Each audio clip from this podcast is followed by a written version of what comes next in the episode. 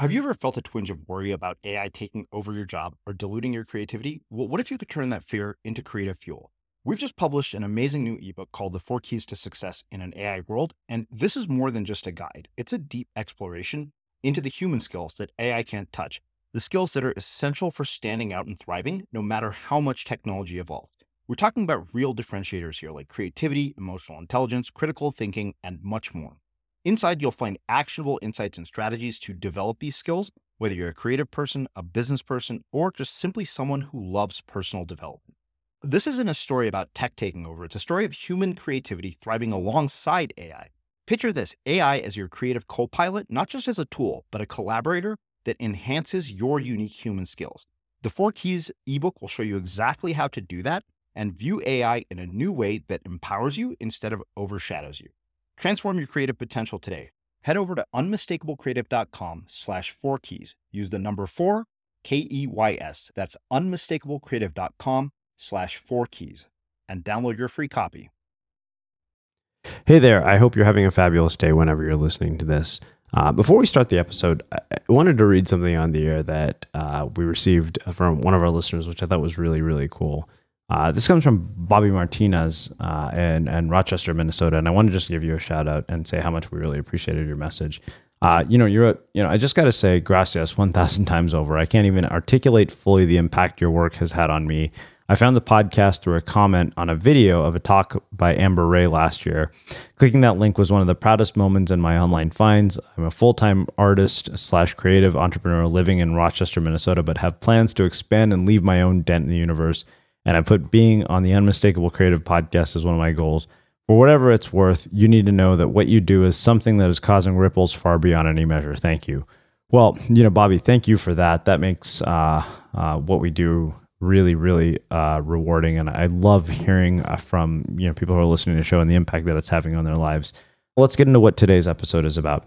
In this episode, one of my all time favorite guests returns to the show. Seth Godin comes back to talk about his new book, It's Your Turn. He discusses what school is really for, uh, how we overcome our failure, fear of failure, and a bunch of other really, really interesting things. I think you guys are going to really get a kick out of this interview. And without further ado, let's get to the show. I'm Srini Rao, and this is the Unmistakable Creative Podcast, where you get a window into the stories and insights of the most innovative and creative minds who've started movements, built thriving businesses, written best selling books, and created insanely interesting art. For more, check out our 500 episode archive at unmistakablecreative.com.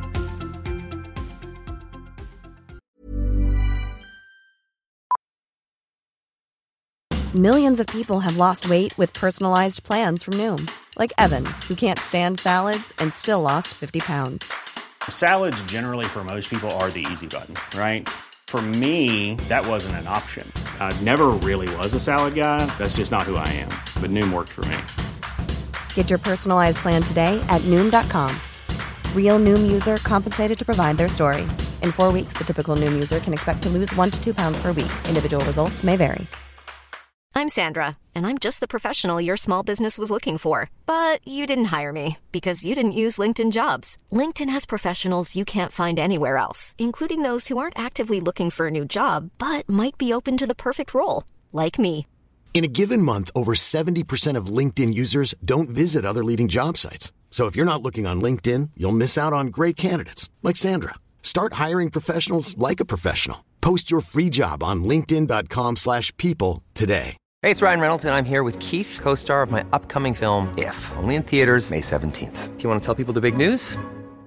All right, I'll do it. Sign up now and you'll get unlimited for $15 a month and 6 months of Paramount Plus Essential Plan on us. mintmobile.com slash switch. Upfront payment of $45 equivalent to $15 per month. Unlimited over 40 gigabytes per month. Face lower speeds. Videos at 480p. Active Mint customers by 531.24 get six months of Paramount Plus Essential Plan. Auto renews after six months. Offer ends May 31st, 2024. Separate Paramount Plus registration required. Terms and conditions apply if rated PG. This is Paige, the co-host of Giggly Squad, and I want to tell you about a company that I've been loving, Olive and June. Olive and June gives you everything that you need for a salon quality manicure in one box. And if you break it down, it really comes out to $2 a manicure, which is absolutely insane. It's also so easy to get salon worthy nails at home with Olive and June. The difference between how your nails used to look when you did them yourself and now with the Mani system is a complete game changer. The best thing about Olive and June too is it's a quick dry, dries in about one minute, lasts for five days, and full coverage in up to one to two coats. Visit oliveandjune.com slash perfect Mani 20 for 20% off your first system. That's oliveandjune.com slash perfect Mani 20 for 20% off your first system. Everyone knows therapy is great for solving problems, but getting therapy has its own problems too, like finding the right therapist, fitting into their schedule, and of course, the cost. Well, BetterHelp can solve those problems. It's totally online and built around your schedule. It's surprisingly affordable too. Connect with a credentialed therapist by phone, video, or online chat, all from the comfort of your home. Visit betterhelp.com to learn more and save 10% on your first month. That's BetterHelp H E L P. As creators, we're always on the move. Whether it's a live podcast event, a pop up shop, or a workshop, we're constantly interacting with community, and that's where Tap to Pay on iPhone and Stripe comes in. Imagine this you're at a live event, a listener loves your merch, or a participant wants to sign up for your course on the spot. With Tap to Pay on iPhone and Stripe, you can accept their payments right there and then, right from your iPhone, so there's no extra hardware or no delays. Total game changer. It's not just for creators, any business owner can do this. It's about making transactions smoother and much more personal, growing your business in your way. We've been using Stripe for our products and courses for a long time, and now with Tap to Pay on iPhone, you can take your business to the next level too. So visit stripe.com slash tap iPhone to learn more. Remember, folks, with Tap to Pay on iPhone and Stripe, your business is always at your fingertips. Seth, welcome to the Unmistakable Creative. Thanks so much for taking the time to join us. Well, it's a privilege. Thank you for the work you do and have been doing. I uh, I don't think enough people stand up and say thank you for it. So here I am saying thank you. Well, coming from you, I really appreciate that. You know, it's interesting because we have you here back a second time uh, after our show has gone uh, undergone a pretty significant transition uh, and you know been rebranded as Unmistakable Creative. We had you here when the Icarus Deception came out, and this new book really, really intrigued me. Pretty much like all of your books.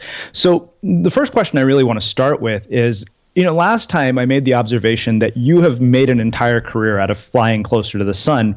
And it seems like you've done the same with taking your turn when it's your turn. So I'm really interested in what the journey uh, and the through line was that led to writing this book. What compelled you to put this book out into the world? You know, I don't wake up in the morning thinking I have to write another book. Uh, I stopped being in the making book business a very long time ago. Uh, and instead, uh, a book only happens when the idea won't let me go. The the truth is uh, that your podcast will reach more people than your book will. Um, mm-hmm. That a blog post will reach more people than a podcast will, uh, and that if you're trying to change the culture, change the way people think, it's not always appropriate to go through the year-long gestation period and all the pain and suffering to make a book.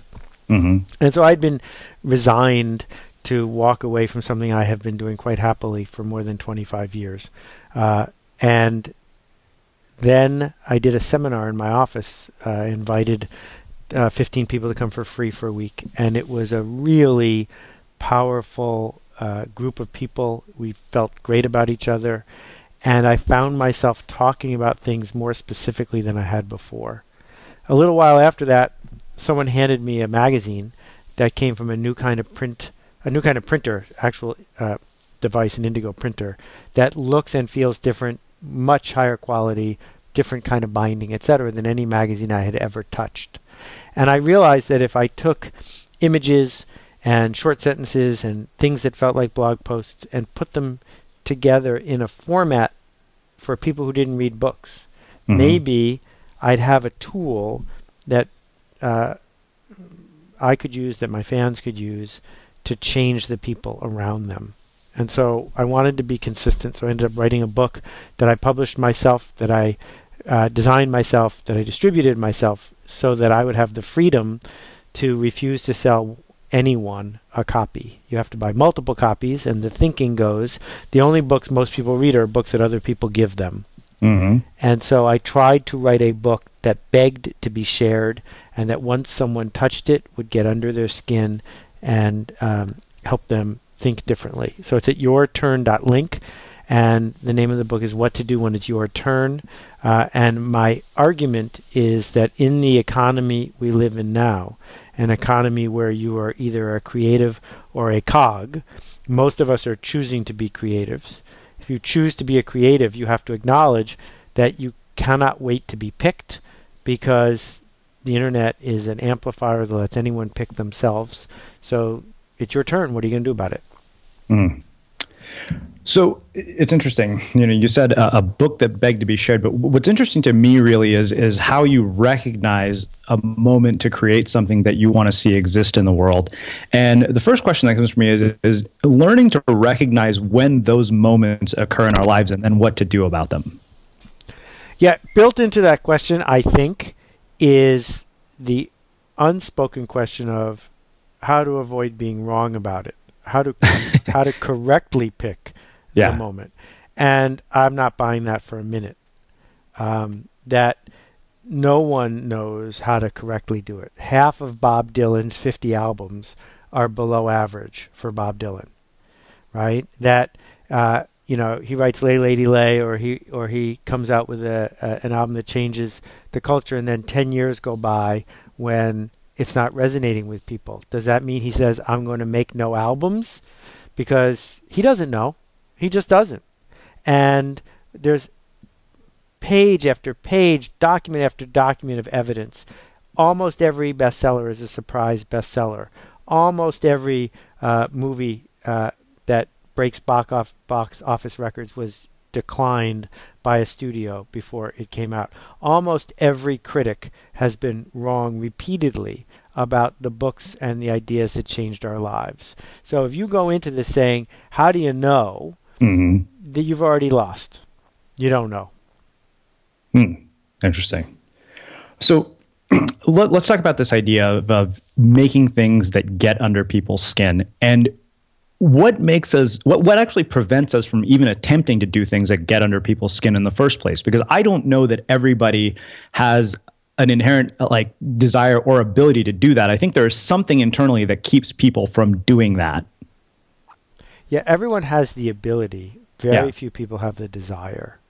And the reasons are pretty obvious. They go all the way back in cultural and perhaps physical evolution to living in caves and hanging around the fire with the chief. You know, you don't look the chief in the eye. You don't speak up around uh, the fire after the hunt because if you are wrong, you could be ostracized. You could be thrown out. And so the people who are wrong don't have grandchildren, and that's the end of that. Uh, so in the industrial economy, the one our parents lived their whole lives in, and the one that we are leaving, we have been rewarded for fitting in, for doing well, uh, for meeting spec. And part of that is lower your eyes, avert your gaze, do what you are told, wait your turn, don't get under anyone's skin. But it's the opposite of what it is to be a creative. It's mm-hmm. the opposite of what it is to be an impresario, to be someone who makes a ruckus to change things. And in the book, I, I give uh, a thought experiment that is actually quite fascinating. It, it was it's in there to teach people about money and about rejection. Uh, but it's also really useful as an answer to your question about why people don't want to do it. So, what I challenge people to do is get a $5 bill and go to the bus station in their town and walk up to someone and say, Would you like to buy this $5 bill for a dollar? Now, what you will discover is that almost every single person will say no to you. And they won't say no to you because of the value uh, that you are offering. Clearly, a $5 bill is worth five times more than a dollar bill. They will say no because no one goes to the bus station seeking to engage in a weird financial transaction. They will say no because they don't trust you. They will say no because anyone who would offer $5 for $1 has got some ske- scheme going on and you want nothing to do with it. Well, here's some interesting things about that. One, if you get rejected in life, one reason you're getting rejected isn't that you're creating value. It's probably that the story the person who rejected you is telling themselves doesn't match what you thought it was. And so we can talk about that for hours. But the other mm. thing that's going on about this bus station example is even as I said it, the people who are listening to me right now are saying, "Well, I would never do that." And I want you to take a second to think about why would you never do that? There's it's not rude, it's not hurting anybody. What would it mean to make this offer to somebody, right? What what does it mean to say to person that person at the Avis counter who spends the extra 30 seconds on you when she doesn't have to? What does it mean to stop, pause, put down your cell phone, look her in the eye, and thank her? That's hard to do. She'll remember it for days. It's hard to mm-hmm. do. And it's hard to do because it makes you responsible. makes you responsible for the way you touched someone else. And in the industrial economy, we have been pushed to seek non responsibility at every turn. Wow. Um, well, you know, interestingly enough, uh, the, so many of the ideas in this book are about stepping up and doing something and taking your turn. And you know, to me, one of the things that really stood out is this idea that you talk about uh, of reassurance, right? Which I think ties perfectly into what you're talking about. Why do we search for reassurance and how do we stop searching for reassurance? Two reasons we search for reassurance. One is it makes us feel good in the short run. Uh, you know, pity, sympathy, uh, re- uh, being reminded that everything is going to be okay. And the second thing is because it actually gets us off the hook. It actually means that we are not the person who is responsible because we've been reassured that everything is fine. What I say in the book, which made me nervous when I wrote it, but I believe it now a hundred times more than when I wrote it in August, reassurance is futile. There is never enough reassurance to reassure you about the things you truly care about.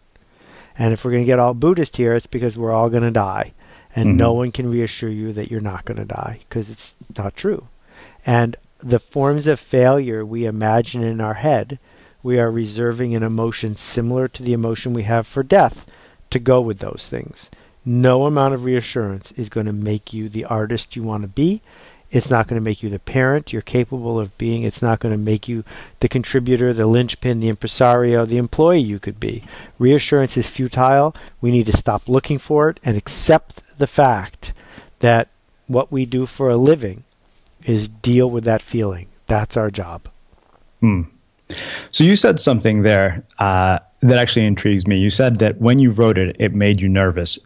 And I'm really interested in hearing about moments and ideas that you've shared that either made you nervous or that you may have even regretted sharing later on? Because I think that was one of the questions that came in from one of our listeners when we mentioned uh, that we were having you as a guest on the show. We're like, has Seth ever said anything he regrets? Oh, I say things I regret often for a couple of reasons. One of them is uh, that I didn't say it as clearly as I meant to. So mm-hmm. I knew the change I wanted to make, but it caused a different change to happen. Uh, the second kind is when uh, events proved me wrong. That doesn't mean I shouldn't have said it, but you know, if we're going to be sportscasters in our own lives, it would be nice to remove the strikeouts. Um, and then the third reason, which is the most common reason, is because in order to capture the interest and attention of people, sometimes you have to be hyperbolic. And there are times when I have been more hyperbolic than I needed to be. But the cool thing is, I can't tell you any of these off the top of my head because I don't nurse them. I don't mm. carry them around in a little box and remind myself, oh, yeah, remember that time? There are other things I nurse, but I don't nurse those. And I think letting them go is really important if you're going to do what we do for a living. Well, that's that's actually a, a, sort of fitting transition to what I want to talk about. But well, let's talk about that idea of letting go, letting go of, of, the things that bother us, the internal narratives that trouble us. I mean, how do we how do we cultivate a capacity to let go so that we can keep doing our work? Well, I guess it comes down to which is more important: keeping track of all the injustices and the people who owe you, or going forward and teaching the people who are waiting for you to teach them. Because mm-hmm. you can't do both. Mm. Well, I love the simplicity of that. Well, let's let's talk about fear and specifically fear of failure. You know, we're doing work, uh, interestingly enough, that is in so many ways such an extension of who we are because it comes from us. And I know you make this distinction between taking it seriously and not taking it personally. And I'm wondering how you do that when the work is such an extension of who we are as people. Well, I don't think it is an extension of who we are as people. Uh, I think there there's one way to look at it to say everything we do is who we are. Define mm-hmm. me by my external actions. And in that case, you are absolutely correct. But in that case, we better be making external actions that we're proud of. The other way to think of it is that there's this truth of who we are, the real us. You know, this is what we really want to do. This is who we truly are. I don't think there's such a thing. Hmm. So on that note, you know, you said something in the book, and I, I, have certain passages underlined. You said, when success doesn't occur, the easiest thing is to walk away and not make the mistake of speaking up again. The most important thing to do, though, is to do it again, to care again, and seek to make change again.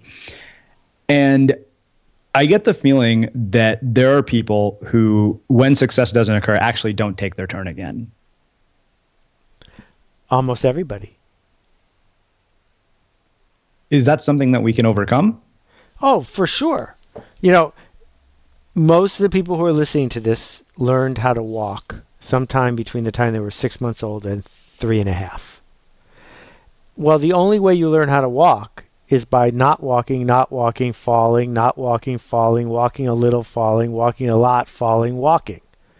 And if we had given up, we never would have learned how to walk. Uh, there's a long history of every successful person who's changed anything, beginning with them learning how to walk, where they didn't give up. So it's not in our DNA. This is not a, a thing that you are born to do or not do. It's a cultural thing. It's a it's a th- something you've been taught. It's a most of all a monologue that you've got about promises you are making, commitments you are making, and reassurance you are seeking. And you know, the bar keeps rising. When I started as a, a book packager, there were 50,000 books that came out a year, which means that every year 50,000 people went through the effort and took the risk to make a book happen and bring it to the world. Now there are 50,000 books that come out in the United States every two weeks. Mm-hmm. Right? So we've increased by a factor of 25 the number of people who care enough to write something down. Well, what's what's it going to take for it to happen 25 more times? Right? Is it something? Is it the fluoridated water supply that's doing this? Well, actually, what's happening is it's becoming more common, which is making it more common. It's not just the technological insight that allows it to occur.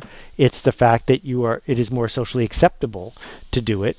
And because it's socially acceptable, people think it's more possible. And since they think it's more possible and more likely to work, they do it. And that raises the bar for everyone, including people like me, because you're not one in a million anymore. You're one in some smaller number. Mm-hmm. Right? Well, that means we got to dig even deeper and find something else even uh, more worth caring about and then bring that to the world.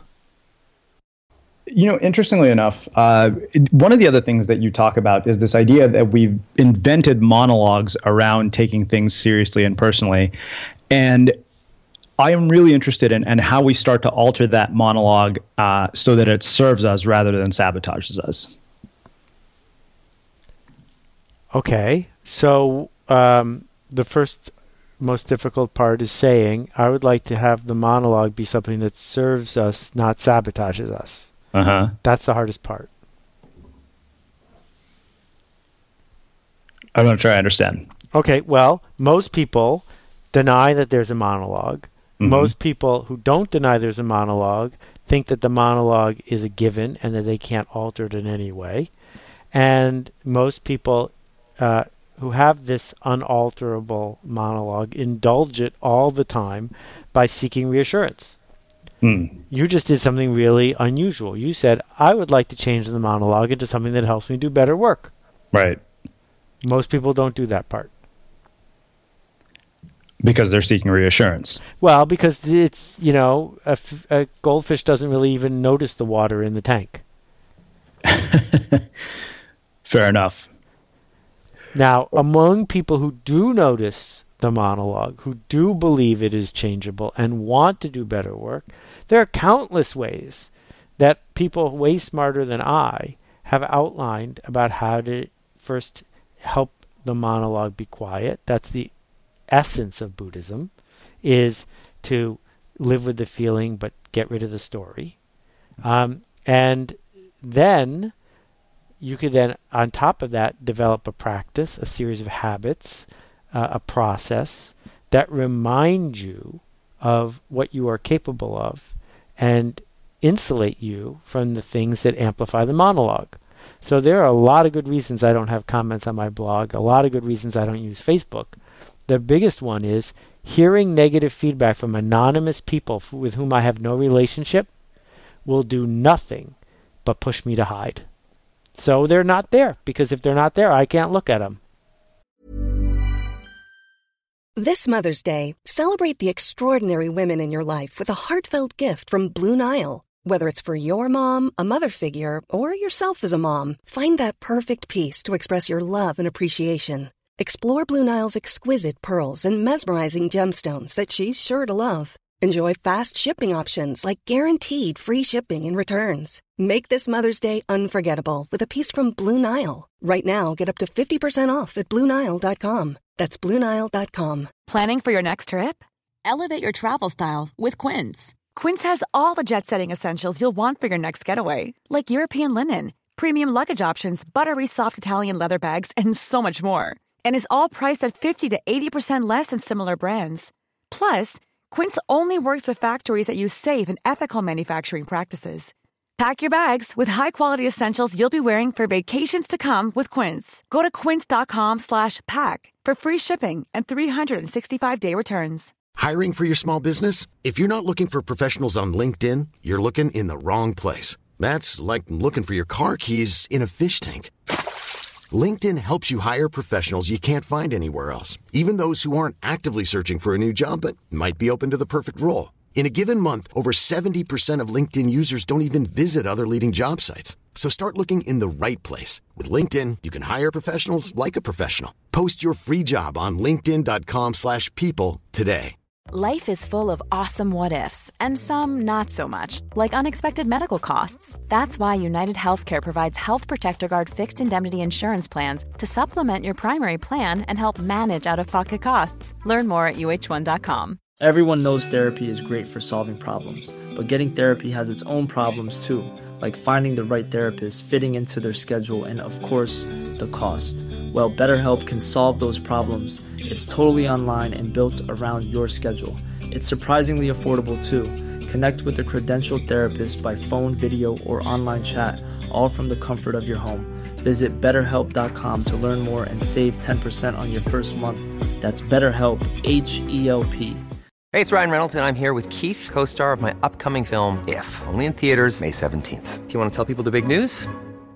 All right, I'll do it. Sign up now and you'll get unlimited for $15 a month in six months of Paramount Plus Essential Plan on us. Mintmobile.com slash switch. Upfront payment of $45 equivalent to $15 per month. Unlimited over 40 gigabytes per month. Face lower speeds. Videos at 480p. Active Mint customers by 531.24 get six months of Paramount Plus Essential Plan. Auto renews after six months. Offer ends May 31st, 2024. Separate Paramount Plus registration required. Terms and conditions apply if rated PG. Wow. That's that's really really interesting considering uh, you know one of the questions that came up was what your thoughts are around all these platforms. And yet, you know, the interesting thing is this is how so many people are connecting to their audiences, so I'd be curious to hear uh, what you'd say about that. And that's how so many of their audiences end up, you know, having their message spread. You know, there's there's a long history going back long before Jim Morrison of crowds of people showing up to watch their hero self-destruct. and uh, being super vulnerable, incredibly open, willing to let anyone who shows up take a swing at you is a good way to get a crowd. It is not clear to me it is a good way to do good work. And I think that there is a difference between the scalable connection that is possible in certain asymmetrical relationships, meaning that, for example, you can't engage with uh, a Bob Dylan or um, a Stephen King anytime you want to. Mm-hmm. And it's impossible because for every one of them, there are five million of us. Can't work. Right. Um, but that doesn't mean you can't figure out how to join a fan club, become a member of a tribe, organize a book group, figure out how to uh, subscribe to a concert alert so you know when he's coming to town. There are all sorts of ways these forms of media help with asymmetrical relationships. Uh, but that doesn't mean that these people, despite the poor nomenclature of Facebook, are your friends. They're not your friends. And Dunbar's number of 150, we've stretched it, but there's no way it's more than 500. It's Mhm. re- even Gary Vee doesn't have more than 500 real friends. And what that means is if you're going to spend all your time pretending these people are your friends, you're going to exhaust yourself. Hmm.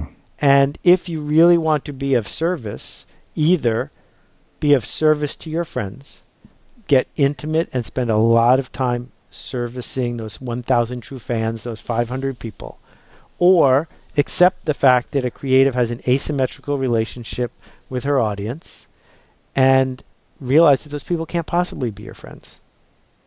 Wow. That's profound. I've never thought of it that way before. So, you know, earlier in our conversation, you mentioned that we have the op- opportunity to choose between creative and cog. And I'm wondering why there are people who would still choose cog. Okay, well, let's think about this. A, you're off the hook, completely off the hook. If Delta Airlines messes up someone's flight, the flight attendant can look you in the eye and say, Hey, I just work here, and mean it. That's a tremendous sort of freedom. You are not responsible at some level if that's the choice you've made. You're responsible in the long run because you chose to work for them. Mhm. But in this 15 minute window, not your fault. Clearly not your fault, and the person at the other end of the counter knows it's not your fault. Number two is the industrialist made a promise 150 years ago, and generally, until recently, they kept it, which is do what I say and I will pay you. And I will pay you on a regular basis, and I will keep paying you for 45 years, and then you will have a retirement. Right? That was a pretty seductive offer to someone who grew up in a culture where that was as, about as far as you can go. Right? Mhm. There, there are countries on this planet that I have been to where the highest aspiration is to work in an air conditioned office at the post office because you're indoors, it's steady, it's safe, and it's air conditioned. Hmm. And to say to that person, no, no, no, no, no, no, you should start establishing futures in rice and trading these things and bringing the, and it's going to be quite a roller coaster. Let's go. That person looks at you like you're crazy Yeah. because his parents or grandparents were peasants, and working in the post office is a pretty good deal. Hmm. So that actually takes me to the next question. Uh, there's a section of the book that really stood out to me uh, where I know you basically went to talk to kids at an investment bank, and one of them talked about waiting until their debts are paid off uh, to go and actually do something that's important or that makes a difference. And I can't help but think that that is a conversation that is going on in the heads of almost anybody listening. It's a conversation that I have with myself every day because I have student loan debt. Uh, and yet, there, there's two conversations I have. One is, okay, if I get to the end of my life and I've paid off that debt, that's all have, I'll have accomplished. If I don't pay off the debt and I've done this, at least I'll have contributed something of significance to the world. And I'm really interested in your perspective on that entire narrative. I, I used the example from the New York Investment Bank because it was just so profound in the contrast between blue suited, privileged uh, kids who look like you think they look like, whose parents are masters of the universe, who got this job because someone knew someone, and their narrative, which clearly belies their position in the world of I need to wait. If they need to wait, then everyone needs to wait, right? Mm-hmm. And um, so the point was they don't need to wait; they want to wait. They're, and once they wait long enough, they're going to keep waiting because then they're going to have kids and they're going Right. to have a mortgage and they're going to have a Tesla, and it'll never be the right time. I went to business school with people who 35 years ago told me that they were going to be an entrepreneur. They're just waiting for the right idea. And at the reunion just a little while ago, I was told uh, many of those people said they're still waiting for the right idea, which is silly, Mhm. right? Now, if your goal is to make enough money to get out of debt, the best way to do that in 2015 is not to go to work for someone who tells you what to do all day. the best way to make money is to be an impresario, to establish things that need to be established, to make a ruckus that people are willing to pay for. Uh-huh. But the other thing that's going on is there's there are student loan programs in place now that if you are doing work that doesn't make a lot of money, will temporarily or permanently forgive your debt. If you go to work at dosomething.org, they just announced the other day that over time they will pay off your student loans Mhm. while you are working for the largest uh, teen charity in the world. The point is seducing yourself into thinking that you need to be miserable day in and day out for five years, 10 years, or 15 years because you went to school for four years, ostensibly to change the world, seems like such a ridiculous paradox to me. You know, if you went to school because you wanted to do more binge drinking and join a fraternity, at least admit that, and it was the most expensive party of your life. Yeah. But if you really went because you wanted to open doors so you could mean something, the time to do it is right now, not when this mythical date in the future when somehow you've saved all this money because guess what? You probably haven't. Wow. It's funny because when you said the the binge drinking and party thing, I think about my Pepperdine MBA and I think, yeah, that was a really expensive surf lesson. Sorry to hear that.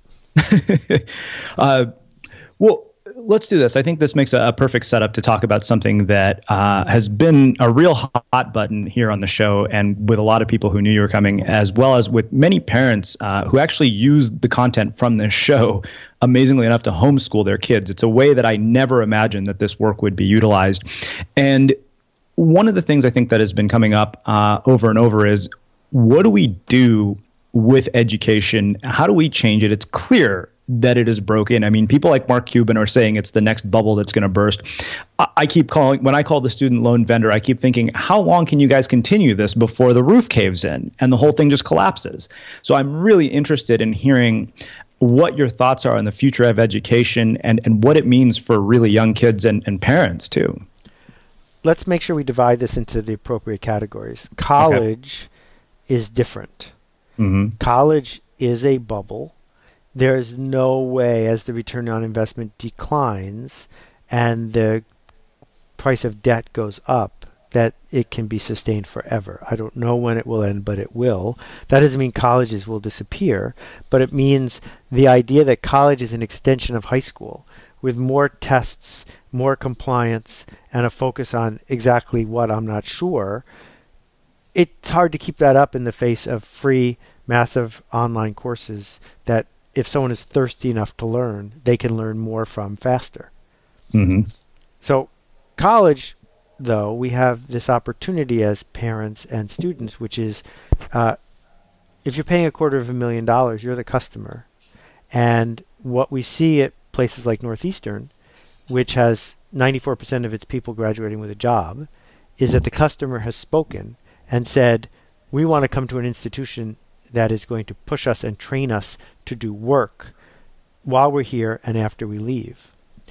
And we also see institutions, uh, and there's a whole bunch of them in um, a book called 40 Colleges That Change Lives, that are focused on the opposite of that a true liberal arts education that pushes students not to get good grades, but to actually learn to think.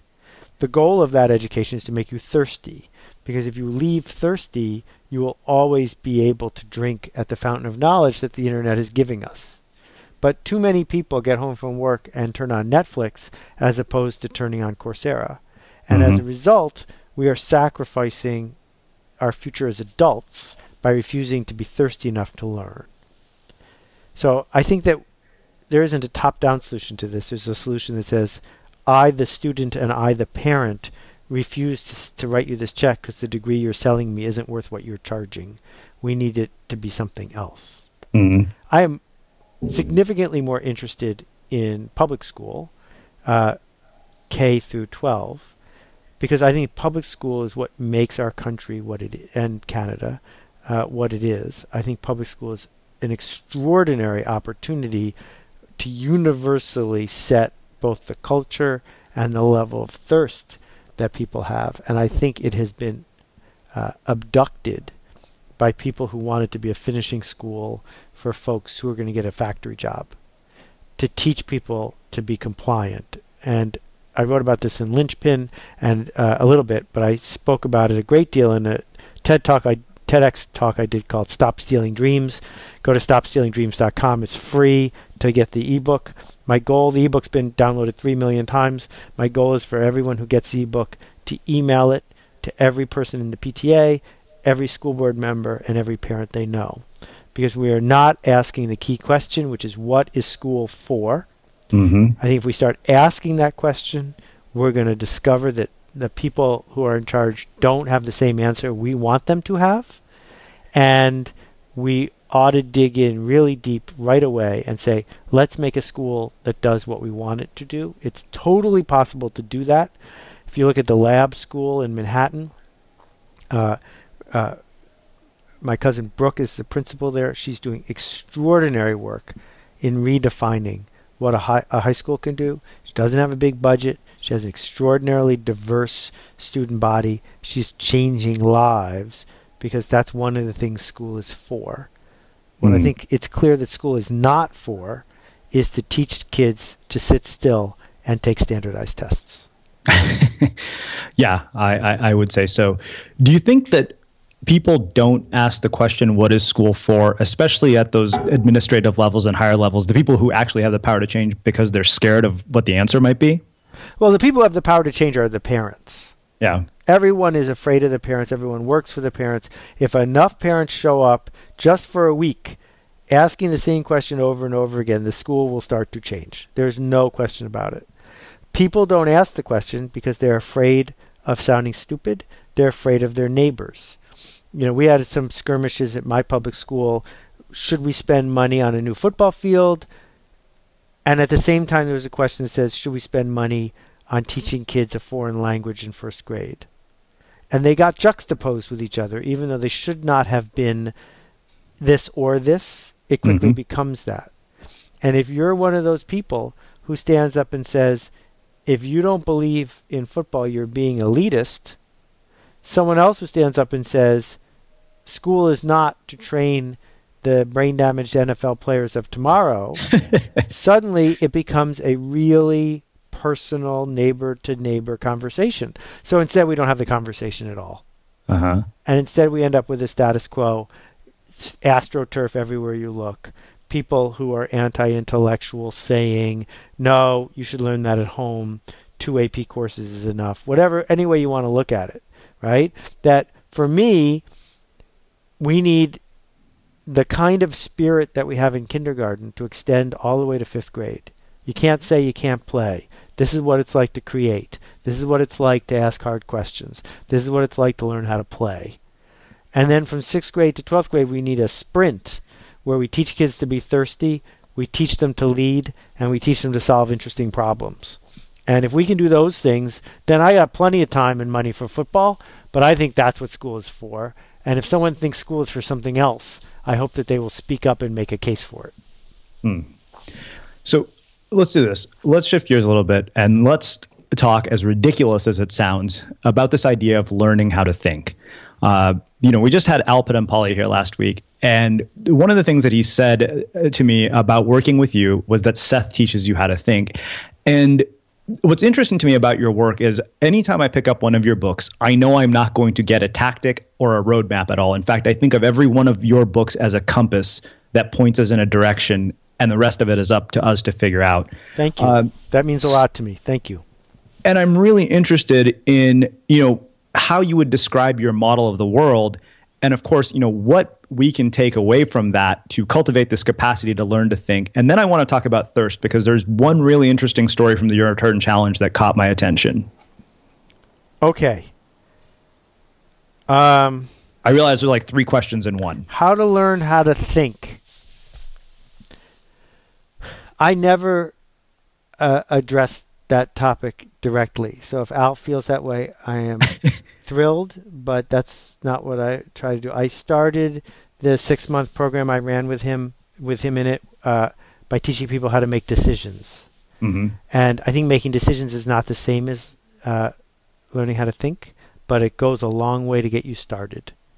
Um, and I don't think many people spend any time whatsoever thinking about how to make decisions, and I wish they did. Uh, making decisions involves uh, economics, and it involves uh, science, and it involves rational thought. It involves gathering evidence, but not too much. There are a lot of things that go with the to- topic of making decisions. And often we see people who are seduced by the tribe that they belong to, and they uh, give up the privilege of making decisions and let the person in charge of the tribe make decisions instead. And this idea of saying ditto all the time makes the tribe more powerful, but it doesn't make our world better. And if you can start with something that's not emotional, like making decisions, learning how to ignore sunk costs, learning how to figure out what it is you want, learning how to understand that in a limited resource world, which we have to be in because there's unli- because there's limited time, figure out what your goals are and how the decisions you make help with those goals. I think opens the door to learning how to think. Mm. I love that. That's so fascinating because it makes me think through our entire process of how we gutted a brand that, by all accounts, was working. And people told us, don't change the name of Blogcast FM. That makes absolutely no sense. And yet, when we did, the response was astounding because we wanted it to be much more creative. We wanted artwork. We wanted our about page to be a cartoon. And there's no best practice anywhere that would tell you to do any of the things that we did. Well, even if it hadn't worked, I'm glad you did it. And the fact that it did work, I hope opens the door for you to do the next thing that scares you to death. Uh huh. So let, let, us talk briefly about this idea of thirst because I know you have to get going. Uh, you know, there was a story in the Your Turn Challenge that somebody had put up. Somebody who had attended one of your uh, weekend programs and had been accepted to the whole thing, and then they said that they hadn't done anything since the program. Whatever idea that they had come to, to work on, whatever project they wanted to put out into the world, they had done absolutely nothing with it. And in my mind, I thought, okay, something happened to the thirst there. And I'm really interested in, you know, one, where does thirst go? How do we get it back? And how do we keep it up so that we can keep drinking? The enemy of creativity is fear. That seems pretty clear. The enemy of fear is creativity. That doesn't seem that obvious.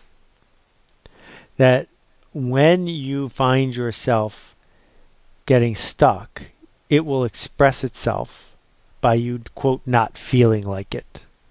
And you will associate not feeling like it with losing your thirst. And that's the thirst for new knowledge. We'd rather revisit old knowledge. It's the thirst for putting yourself in situations that might not work in exchange for doing things that do work. These are all ways that we express our fear, but the fear is hiding out. The lizard brain is quite clever. Uh, the resistance, as Pressfield would call it, is omnipresent. And so we just say, ah, I don't feel like it. And we say, What's in my email box? I'll check that instead. Mm-hmm. And the way it gets dealt with that in my experience is you create a habit which is that every single time the thirst starts to go away you call it out you label it and then you do something creative. Is that why you've made a daily habit of writing? Oh i think everyone should write a blog every day hmm. even if no one reads it I think there's countless reasons why it's a good idea, and I can't think of one reason why it's a bad idea. So let's talk about the reasons why it's a good idea, just so people have a case for doing. Because I started doing it and I fell off the radar a little bit recently, but it makes me think I should get back to it. And I honestly, it's a new blog that nobody reads, uh, and I did it honestly for myself because I figured there would be something to learn. If nothing else, it would le- open up other insights that I didn't currently have. If you know you have to write a blog post tomorrow, something in writing, something that will be around six months from now, about something in the world, you will start looking for something in the world to write about. And you will seek to notice something interesting and to say something creative about it. Well, isn't that all we're looking for? That this practice of generously sharing what you notice about the world is exactly the antidote for your fear. Wow. That's amazing. Well, Seth, um, I want to wrap with one final question, which is how uh, we close all our interviews here at the Unmistakable Creative. And I'm really interested to hear your perspective on this. What do you think it is that makes somebody or something unmistakable?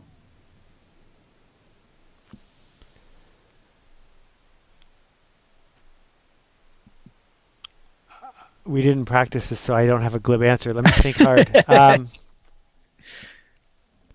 Which is exactly why I asked the question. Yeah, I think. Well, the problem is if you ask it every time, people are going to know and they'll be ready next time. Uh, Yeah. I would say the following: the path to become unmistakable is the willingness to be wrong, to be criticized, and most of all, to matter. And if you are willing to do something that matters, you are likely to be in the minority. It probably means you're doing something that's unmistakable. Wow. Well, Seth, uh, it has been my absolute pleasure to bring you back to our show for a second time. Uh, you know, for everybody listening, we will link up all of the books and all the resources that Seth has mentioned. Uh, again, always a pleasure to have you here as a guest, and really appreciate the generosity of all of your work. Thank you, sir. We'll talk to you soon. All right. Bye bye. Bye bye. Thank you for listening to this episode of the Unmistakable Creative Podcast. While you were listening, were there any moments you found fascinating, inspiring, instructive, maybe even heartwarming? Can you think of anyone, a friend or a family member who would appreciate this moment? If so, take a second and share today's episode with that one person because good ideas and messages are meant to be shared. Planning for your next trip? Elevate your travel style with Quince. Quince has all the jet setting essentials you'll want for your next getaway, like European linen, premium luggage options, buttery soft Italian leather bags, and so much more. And is all priced at 50 to 80% less than similar brands. Plus, Quince only works with factories that use safe and ethical manufacturing practices. Pack your bags with high-quality essentials you'll be wearing for vacations to come with Quince. Go to quince.com slash pack for free shipping and 365-day returns. Planning for your next trip? Elevate your travel style with Quince. Quince has all the jet-setting essentials you'll want for your next getaway, like European linen, premium luggage options, buttery soft Italian leather bags, and so much more. And is all priced at 50 to 80% less than similar brands. Plus, Quince only works with factories that use safe and ethical manufacturing practices. Pack your bags with high-quality essentials you'll be wearing for vacations to come with Quince. Go to quince.com slash pack for free shipping and 365-day returns. Imagine the softest sheets you've ever felt. Now imagine them getting even softer over time. That's what you'll feel with Boll and Branch's organic cotton sheets. In a recent customer survey, 96% replied that Boll and Branch sheets get softer with every wash. Start getting your best night's sleep in these sheets that get softer and softer for years to come. Try their sheets with a 30-night guarantee. Plus, get 15% off your first order at bollandbranch.com. Code BUTTERY. Exclusions apply. See site for details. Mom deserves the best, and there's no better place to shop for Mother's Day than Whole Foods Market. They're your destination for unbeatable savings, from premium gifts to show-stopping flowers and irresistible desserts. Start by saving 33% with Prime on all body care and candles. Then get a 15-stem bunch of tulips for just $9.99 each with Prime. Round out Mom's menu with festive rosé, irresistible berry chantilly cake, and more special treats. Come celebrate Mother's Day at Whole Foods Market. When you need mealtime inspiration, it's worth shopping Kroger, where you'll find over 30,000 mouthwatering choices that excite your inner foodie. And no matter what tasty choice you make, you'll enjoy our everyday low prices, plus extra ways to save, like digital coupons worth over $600 each week. You can also save up to $1 off per gallon at the pump with fuel points. More savings and more inspiring flavors make shopping Kroger worth it every time. Kroger, fresh for everyone. Fuel restrictions apply. Have you ever felt a twinge of worry about AI taking over your job or diluting your creativity? Well, what if you could turn that fear into creative fuel? We've just published an amazing new ebook called The Four Keys to Success in an AI World. And this is more than just a guide, it's a deep exploration into the human skills that AI can't touch the skills that are essential for standing out and thriving, no matter how much technology evolves. We're talking about real differentiators here like creativity, emotional intelligence, critical thinking, and much more. Inside, you'll find actionable insights and strategies to develop these skills, whether you're a creative person, a business person, or just simply someone who loves personal development. This isn't a story about tech taking over, it's a story of human creativity thriving alongside AI. Picture this AI as your creative co pilot, not just as a tool, but a collaborator that enhances your unique human skills. The Four Keys ebook will show you exactly how to do that and view AI in a new way that empowers you instead of overshadows you. Transform your creative potential today. Head over to unmistakablecreative.com slash four keys. Use the number four, K E Y S. That's unmistakablecreative.com slash four keys and download your free copy.